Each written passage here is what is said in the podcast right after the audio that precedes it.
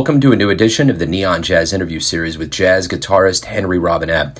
He opened up about his 2019 CD Jazz Standards Zen, Volume 1, and this new COVID 19 jazz world we live in during late April from his home on the West Coast. This jazz musician, recording artist, composer, bandleader, teacher, and so much more has been playing guitar since the age of 13. He comes from an impressive musical bloodline. His father is the first cousin to legendary jazz bassist Charles Mingus, and his early musical influences were Jimi Hendrix and Charles Mingus. He's got great stories, so dig it. Where exactly are you located? I'm located in Sacramento, California. Gotcha. How's everything going? Oh, it's going fine. You know, it's it's about as well as can be expected. Um, you know, I have a nice little recording studio here, and I've been, you know, uh, my my progress has accelerated on preparing volume two. So that's basically all ready to go, and I'm about to start working on volume three. So it's kind of like I have all the, I have this recording studio in my backyard, and and uh, the dangerous thing is uh, that I keep finding new things to buy if I could afford, you know. So it's like, oh my gosh. So yeah, so my wife was working from home, and we have a nice little garden in the backyard. If I need some some space, and that's what I'm going out right now. How about you? We're holding steady here. I'm actually in a suburb of Kansas City called Lee's Summit, and that's where Pat Metheny's uh, Pat Metheny's from. Yeah. Right. Yeah. So we just moved here in January, so we've been going through a flurry of activity. We were actually just kind of getting settled in, and then everything kind of went boom. Um, uh, which it, who would have ever thought that we were going to look back on March 12th or 13th as this magical time that used to be the way that we saw life as. Yeah, yeah, yeah. No kidding. Yeah. Weird. Yeah. It's very weird. I, but I you know, no, go ahead. I had an old friend of, actually a friend of my mother's, who was, uh, who was, uh, you know, I kind of came up as a as an alternative lifestyle hippie kind of guy, but you know, um, this woman uh, had lived for I think five or six years completely off the grid in Georgia, I think, no electricity, didn't buy any food. She grew everything. She and her husband did everything. They had you know, a small farm and stuff. And and my first reaction was, "Are you nuts?" But then I realized that had anything like that happened to me, I would be dead within a week. But if if if the uh, zombie apocalypse actually happened, or World War Three, she'd be able to survive quite fine. She she had you know, and and I have a hard time just not being without my cell phone. Luckily, I don't have that kind of situation, but it certainly makes you think about uh the simplicities of of life, you know. Um and uh, sometimes the complexities are are are too much, you know. yeah. Down to the essential necessities of things. Yeah. Yeah, it's uh it, it's wild and I think that you know at the end of the day nature always wins and that's really kind of Yeah. the whole thing and sometimes when we go through these things we go through them as countries or regions and it's like the entire world is going through this.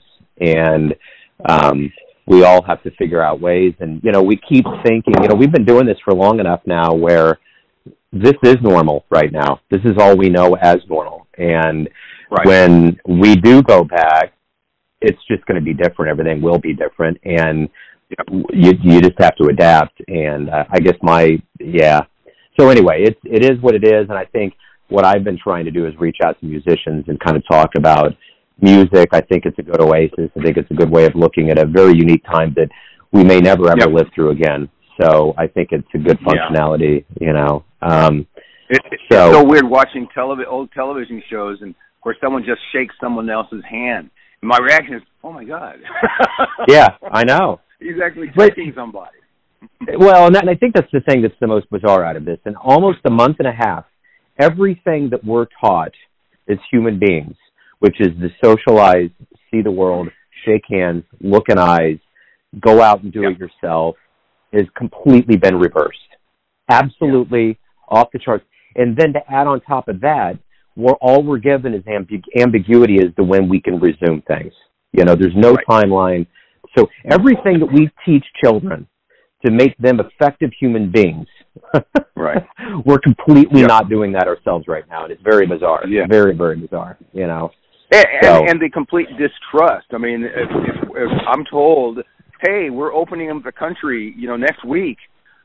Hell no. You know, I mean, you know, I know, you know, yes, we do need to get to get back to work. We do need to open things, but you know, at what cost and blah blah blah blah blah. So there, there, there's just this schism that is just more firmly entrenched, and uh, it's it's it's a really it's a terrible time. Yeah. But Yeah, I'm take advantage of, of everything I can. Yeah. Well, and I've been hearing that too from a lot of people, you know, just you know, it's it's it's for a lot of people I think we've run so far and so hard that this is a minute for everybody to just kind of stop and say, okay, let's talk to ourselves, let's figure out what's going on, let's see what we need to do from here. And right. I, I think more than anything else, what you were before this is only going to get magnified in different ways now. So whatever you were before, if you were negative or positive, it's only going to be exasperated during this time period. Yeah, yeah, yeah. You Good know. point. So Good point.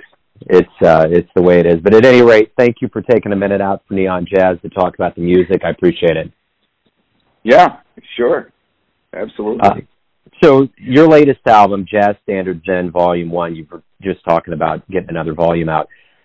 Talk to me a little bit about what it's like to have music out and be a jazz musician during this very uncertain time of COVID nineteen.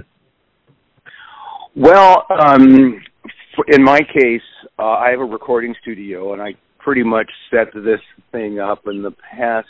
I've always had a studio, but for the pa- in the past two years, I've really put it together and and had a place where my band could rehearse, where I could write music, because there weren't as many gigs as there used to be and uh, at least for around here, the the venues are kind of getting tighter, and uh, the uh, available musicians were were there, but there just wasn't, you know. So for me, I had to find a a solution. So the solution was to build a studio and have a rehearsal place where my band band could come and I could write music and do this whole thing. And um in looking for projects, I, I I remembered this jazz album that I had done that hadn't released, and so that kind of gave me some momentum. And uh, found it, and I was really excited about it because I had forgotten about it actually. And uh, it kind of set me on a whole brand new course. Um, the whole thing is creativity, and in this period, um, it's so easy, I think, to become overwhelmed with the oh my god of it all. What am I going to do? You get stuck to the television set. You get stuck to Facebook. It's almost like these things are are are magnets that you get stuck to. And my thing has been, yeah, I'll look at a little bit of it, but I'm just not going to get get stuck. I'm going to pick up my guitar for 2 or 3 hours, 3 or 4 hours a day. Um continue to practice, continue to write music. And uh, you know, so that's that's what it's been to me. And for me, right now, since this uh, putting this album out, uh, it seems like a lot of people have really responded to it, which has given me some wow, some great, I guess, fuel during this strange period. Yeah. Yeah, and that's yeah, that's that's a great way of putting it. Um, let's go back to your beginnings. Um, Yeah. where were you born and raised, and kind of how did jazz become your world? Well, I was born and raised right here. I live in Sacramento, California. Uh, I have lived many places, uh, but because I'm an only child, I always ended up back here um, to to help with my mom. And um, but uh, I I I my father was first cousin to Charles Mingus, the great bass player and composer so uh th- there was always a sense of identity when i i uh, my my mother and father loved music and my father was an audiophile back in 1960, in the very beginning of where when audiophiles became audiophiles. You know, uh, they didn't have have stereos. It was a huge monaural setup that he had, and and he had a, a big like shelf of of albums. And if I stretched out my hand now, I could reach about the amount of albums of Charles Mingus.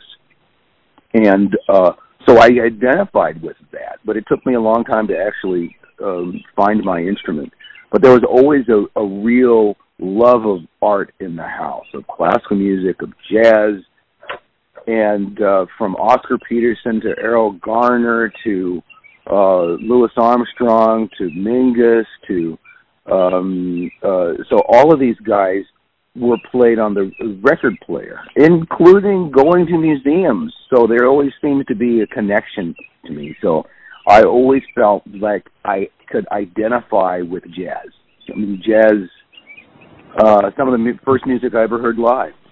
Some some of the first music I ever remembered hearing was when my father uh, took me to see his cousin Rudy Williams, who was a tenor player, and they were playing Mingus's album Blues and Roots. And he also had a great uh, sound system.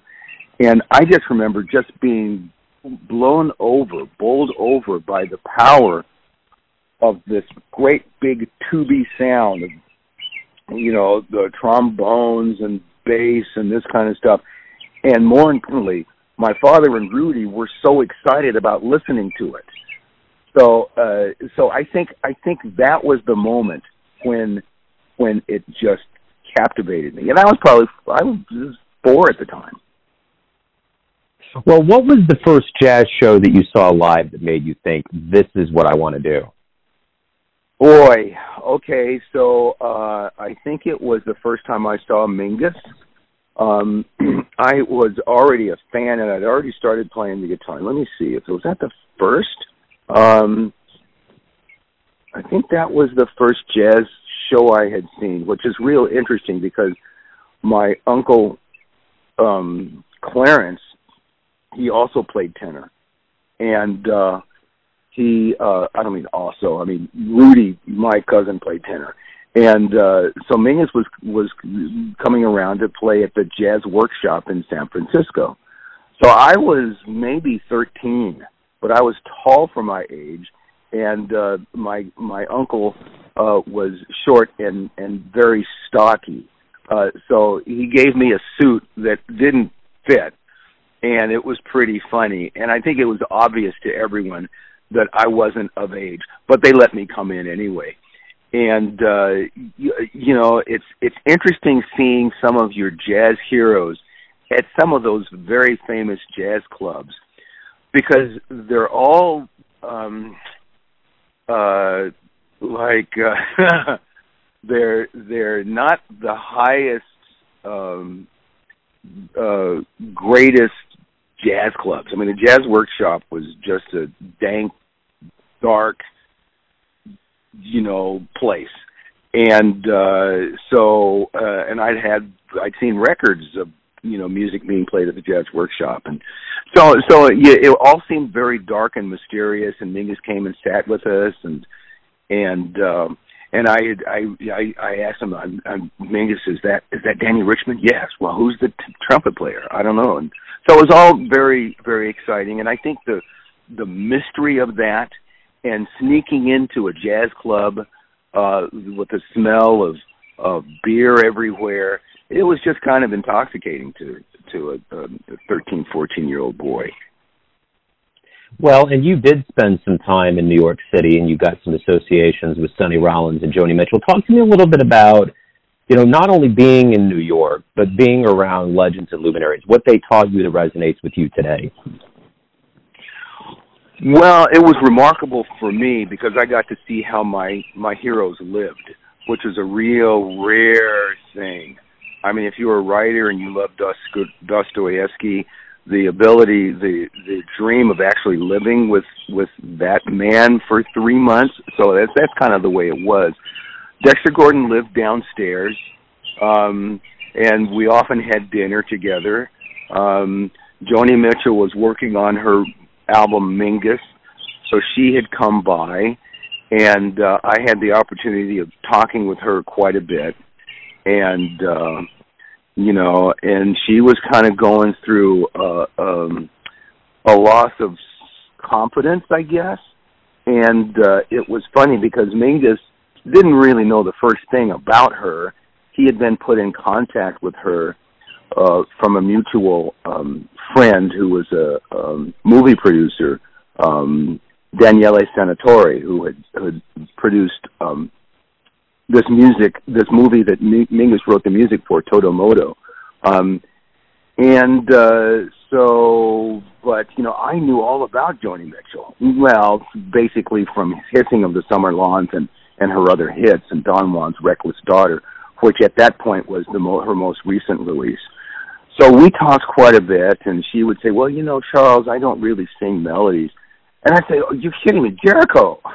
they wanted me to shut up because I wasn't in I wasn't invited into their conversation. But uh, on both sides, I was very familiar with both of their musics, and um, and I, you know, I was a young 21 year old kid from California, and I wasn't going to keep my mouth shut. So.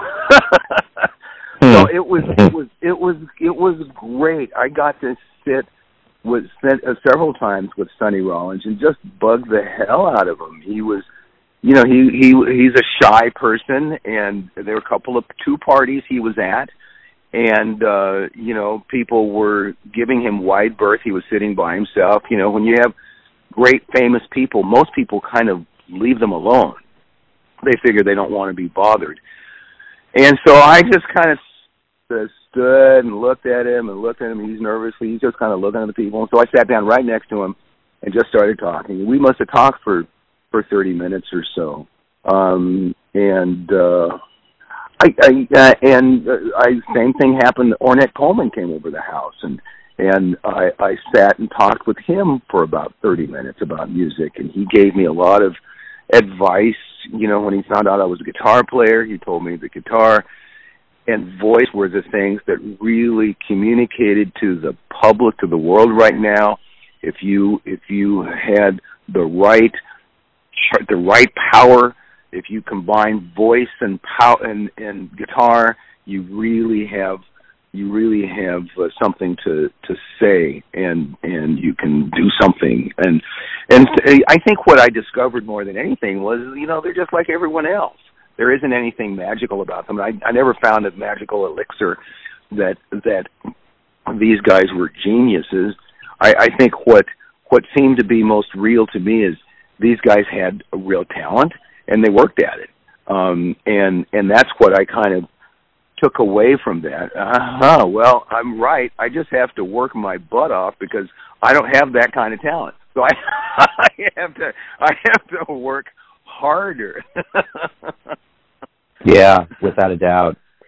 So, if you have a if you have a dream tonight and you run into your younger self right around the time you were really starting to become a professional, and you could give yourself one piece of advice, what would it be? Don't be so shy. In other words, um, hang out more. My solution was to practice, right? My solution was you know, if I want to be great, I need to I need to spend you know eight hours a day on the guitar, six hours a day. I need to work on this and work on that and work on that. Um, and there was a rehearsal that I went to uh, that Mingus attended, and after the rehearsal, I went straight up uh, to where Mingus, you know, to where I was living with Mingus. And Mingus said, "What are you doing?" And I said, "Well, I'm hanging out with you." And he said, "Well, you need to hang out with the cats." And I think I said, "You are the ultimate cat." Why do I want to hang out with those guys? I but yeah. um so I I think the the thing is that that, that I didn't understand was it's all about networking. I, won't say it's less about talent because it certainly isn't less about talent, but it is people will people you will play with people who who like you and actually want to hang out with you and and you're fun to be with. And i've always been a likable person but uh so i would i would just give myself that advice to to kind of take Charles Mingus's advice and uh just you know there are times when you just put, can put the guitar down and just go out and hang out with people. Yeah. Right on. Yeah. yeah. So, what do you like best about being a musician? I like the fact that it is off to the side of what is normally assumed normal in society. Um, I like the fact that that bottom line is is uh, that I make I create. I just create. It's it's you know so so it's taken me a while. I mean, I'm I'm so fortunate in that I've been married uh 30 plus years now, and to a beautiful, fantastic wife who understands that that's what I do. I mean, she's never really tried to change me. She's never said, "Hey, well, you know, don't you think it's time that uh you pack this stuff up now? It's not making a lot of money for us." And as a matter of fact, it's costing more money. Why don't you like you, what go back to school and get your degree and become a a lawyer or something like that. That's never that's never been the case because uh, she knows I would just be miserable. Um I get up every day and I I get on my guitar and I imagine music. Um and um that's what I love about it. So, what I don't what, what I don't love about it is is that people who don't understand that or don't value that, which seems to be a, a lot in this particular culture. Uh, uh, there are a lot of people that don't really understand um, the need for art or the need for the artist, and I just don't hang out with those people. well, but but you know what's so strange about that notion is that now that we're all in quarantine, the only thing that's going to save us from the darkness is the arts, whether it's visual, yeah. it's music, you know what I'm saying, or TV or movies. Yeah. It's like that's the thing that people are doing. And if there's any question from like a budgetary standpoint in DC or somebody that's on the corner, it's foolish. It's a hundred percent foolish because if you took art from their lives and you put their money, the money where their mouth is, there's no way. No one would be able to be sane after this. I mean, we're already all of us are, are going through some level of trauma right now, but the right. real trauma would be no art. Yeah, yeah, and I, and I think I think most artists and most real art appreciators understand that, and that's why it's such a an, an interesting um, dichotomy because um, music has suffered uh, just an incredible defeat in the last twenty years or so uh, with uh, uh, free downloading of music. And uh and and the making the you know, venues are getting much harder to so so and and, and it's I I'm kind of going but you you know how much you value this stuff. How come you are you know how come you're raking the the actual artist over the coals? How come you don't actually you know spend more time and money to support what you actually love and uh and so it's always been clear to me um, whether you look at the commercial aspect of things like the, the uh, advertisers know the number one thing that's that's used to sell a product is music. Um, and uh, whether that's being uh, piped into you from Muzak at the at the stores or uh, a great ad or this kind of thing you know and so it is something that is valued there just seems to be a dichotomy or a, a, a schism or, or a break in terms of um, willingness to actually support it in a in a meaningful, uh, remunerative way. I don't know. Yeah, I agree. I totally agree. So Yeah. we're we're eventually going to get back to the music, and the audience will be there, and the musicians. What do you hope? What revelations do you hope both musician and audience member gets from this time away from live music when they come back? Well, I think that th- I'm I'm hoping, uh, and I think it will. I think you're right. I think that the the human connection with actual live musicians will be more valuable. I mean, it almost seems like once again I'm kind of going on this this other point of view of this downward slope that had, that happened, where where you know recording music as great as it is and and i i certainly with my recording studio i i really love what all the tricks that you can do.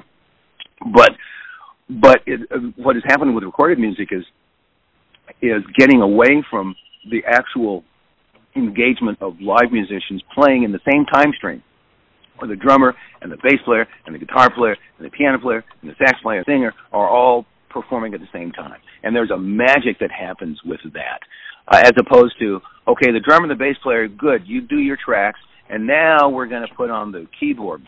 And now we're going to put on, you know, and then you know, two months later, I found a singer that's going to sing, you know, and and and you kind of trick the audience into this time frame where you can p- create something that is perfection, but it's missing something. And I think what it's missing is that immediacy, that emotional impact that you get from seeing a live performance, warts and all. I mean, it doesn't even make any sense whether whether the, the saxophone player missed that B flat. Yeah, it's like who cares? It's like the the the the power of that performance, and I think that's what's going to happen. People are going to get so excited about venues opening up um, that they're just going to come and and uh, and uh, the musicians are going to be prepared to deliver. Yeah, yeah, yeah. It's going to be glorious. Um, my final question to you is this: Everyone has a perception of you, your family, your friends, your fans, but you're living your life. Who do you think you are? Who I think I am? Yeah. Well, um, I don't know. I'm I'm a very fortunate person. I'm very, I mean, in a certain sense, um, I re I I'm over, I'm always an optimist, um, and I I love my wife. I love my life. I love being a musician. I love creating. Um, and generally speaking, I'm real easy to get along with. Um, and uh, uh, so I who do I think I am? I think I'm a nice guy who uh, is um, has a lot of integrity when it comes um, to playing music and to being an artist. And and I think the the simplicity of my life is I had just decided really early on who I wanted to be and what I wanted to do. I remember my mother being very envious of that uh, that that there was never any doubt what I wanted to do in my life, and uh, she told me that's a kind of a rare quality. And uh, yeah, I never thought about the consequences. I just played the guitar. right on. right on. Perfect, man. Hey, that was a great answer. Hey, thank you very much for taking some time out on this, you know, kind of extraordinary time on the planet to talk about music. Thank you so much, Joe. This is this is great. I'm, I'm uh, I've really enjoyed this. This was a wonderful diversion from um, from other things. Well, let me give you one more diversion before I ask a favor, um, and it's this: the last show that I saw before this all happened, and of course it was before we knew what was going on. It was March third at our art museum in Kansas City, the Nelson Atkins Museum of Art. Bill Frisell came with his trio, Ooh, and wow. yeah, yeah. And my wife, we just got married last July, but we've been together for three years. And congratulations. Thank you, man. And and I'm glad it was the last July and not this one. So, um, but you know, I've been taking her to all these jazz shows because I love it, and this is what I do. And we go to all kinds of shows.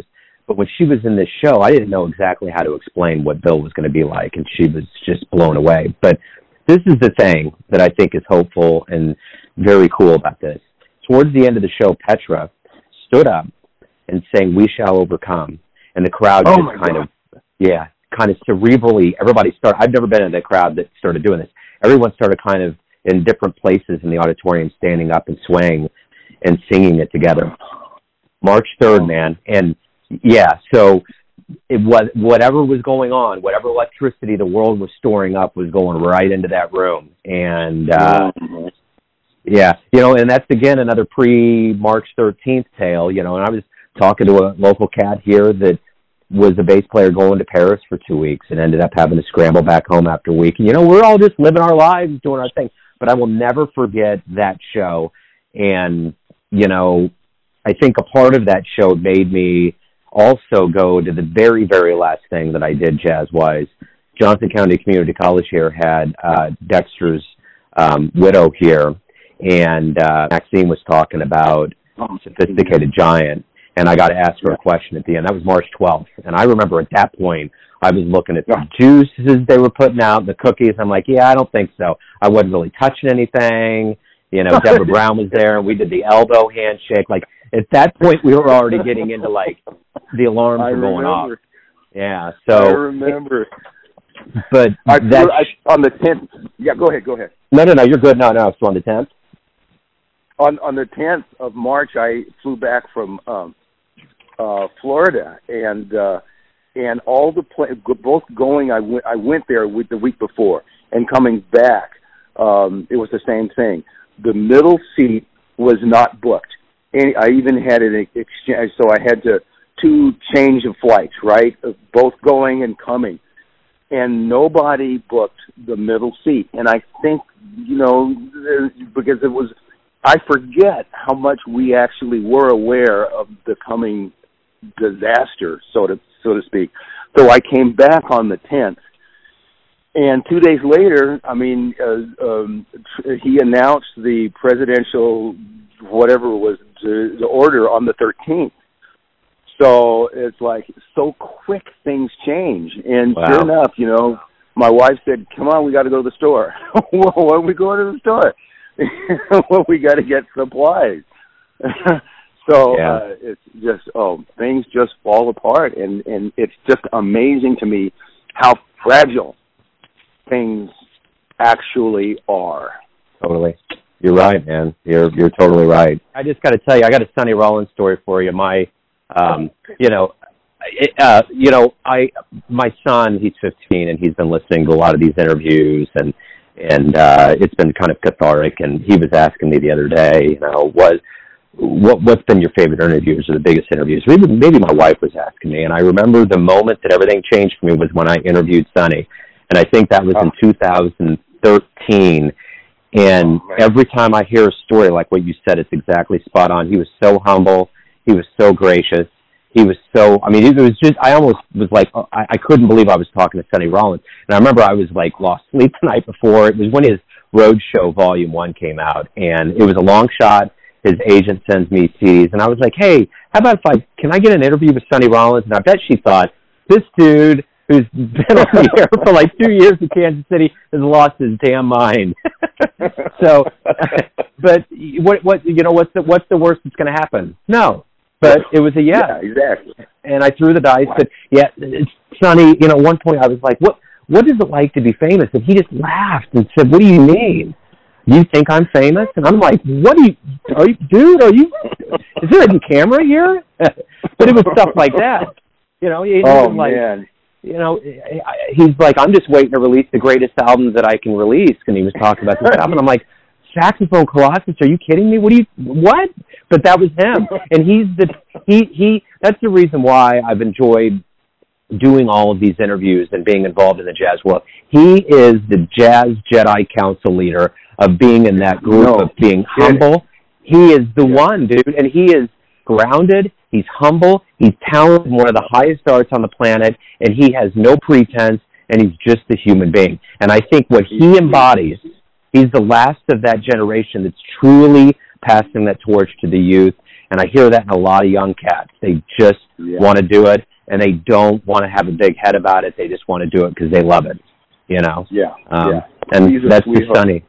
Man. I got to Yeah. tell you that what, what one other thing when right after nine eleven, um, I I disconnected from. I just didn't want to get stuck like a I don't know what they call it, a fly to the light or something like that. So I didn't watch a lot of the nine eleven coverage, not online, the nine eleven itself. Nine twelve, I kind of turned on the television. There was a there was a guy who stepped onto a bus, and there were people still kind of full of ash and this kind of stuff and he's talking to this one woman and then goes to this other man and in between the two I see this saxophone. and the camera just kind of hands up and just briefly goes by. And I said, "What the hell? That's Sonny Rollins." but you know, that's Sonny Rollins you're not talking to, you know. And then finally, he just uh, said, "Oh, sir, I see you're a musician." Yeah, yeah, yeah. Uh-huh. So, what do you what do you play? Well, this is a ten. This is tenor saxophone. Oh, okay. And and then I'm going, you idiot. How do you not know, that? this man is. Talk about humble, you know. Oh. And he just said, "Well, you know, you know, they told me I had to evacuate and I had to leave. You know, so a lot of stuff. I got a piano up there, and and um so I got the essential stuff, some just clothes and things in my bag here, my sax, and you know, and um I don't exactly know where I'm going. I'm going, oh my god, that's Sonny Rollins wow, that's unbelievable. He, I mean, that would. Yeah, he he never said, "Oh, I'm Sonny Rollins." By the way, you know, he never the guy didn't ask. Someone else on the bus didn't say, "Do you know that Sonny Rollins?" No, he was just very like like everyone else, you know, in the middle of this yeah. tragedy, and just trying to trying to find a, find my way, you know. Yeah, that's cool, man. That is the Sonny way, and that's kind of when things kind of changed for me. There was a lot of things that kind of without me, not even in an overt way, kind of opened up because when people would kind of look at, you know, what I was doing, they were like, "Well, wait, wait, hold on, Sonny Rollins." But I will tell you one other cat that really surprised me, and he doesn't do interviews anymore. Is Hubert Laws was the first, probably one of the very first interviews I ever had, and he said something to me that shook my foundation because I'm on the phone with him, like really, like even beyond Sonny, like why in the world is this guy talking to me right now? But wow. he was on the phone and, and and he was just talking, and it was just we were doing our thing, and he said, "Joe, I'm going to tell you a story real quick." He said, "I've reached a point in my life. I was at the car wash the other day, and someone saw me and totally flipped out." And I started thinking to myself, I hit a point in my life where I can either hold all of this in, and he wasn't even naming it what it was. He just said, I can hold all of this in, or I can just give it away. And he just let it pause there for a minute. And I just totally got what he was saying. Like, he, he's going to call this guy that's been on the air for less than a year that that he clearly can tell loves jazz and gives me a shot. And then even this guy at the car wash, I think he probably tipped him well or uh. talked to him about his association with Quincy or whatever he said.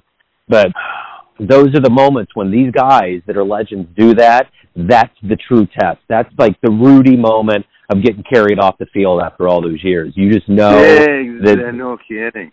They got a heart of gold, man, and they they don't need anybody to say that. But you know that's the reason why I started doing my show. Those guys because I did not want to read jazz in a history book. I did not want to read it in articles. I wanted to take the clips of what you guys tell me. You are the authors of this art form, and you will tell the story, not me, not the next guy, not another guy. You are the architects of this enormous monolith, and you will you will wow. tell the story, and we'll we'll carry the wow. torch for you.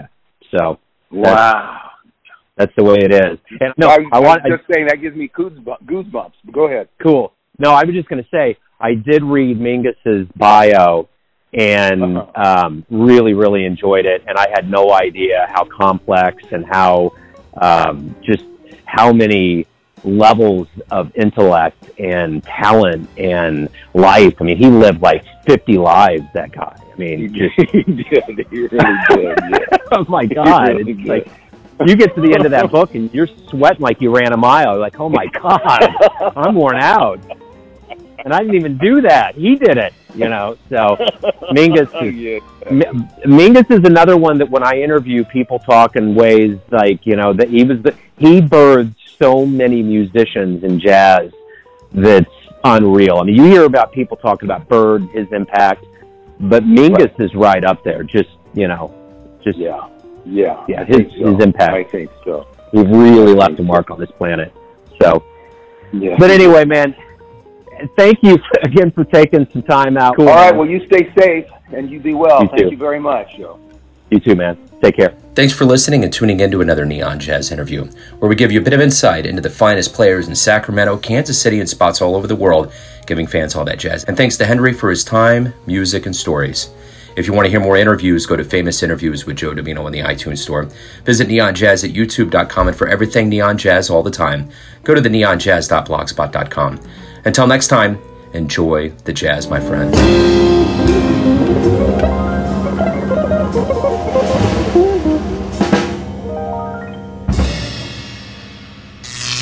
Neon Jazz.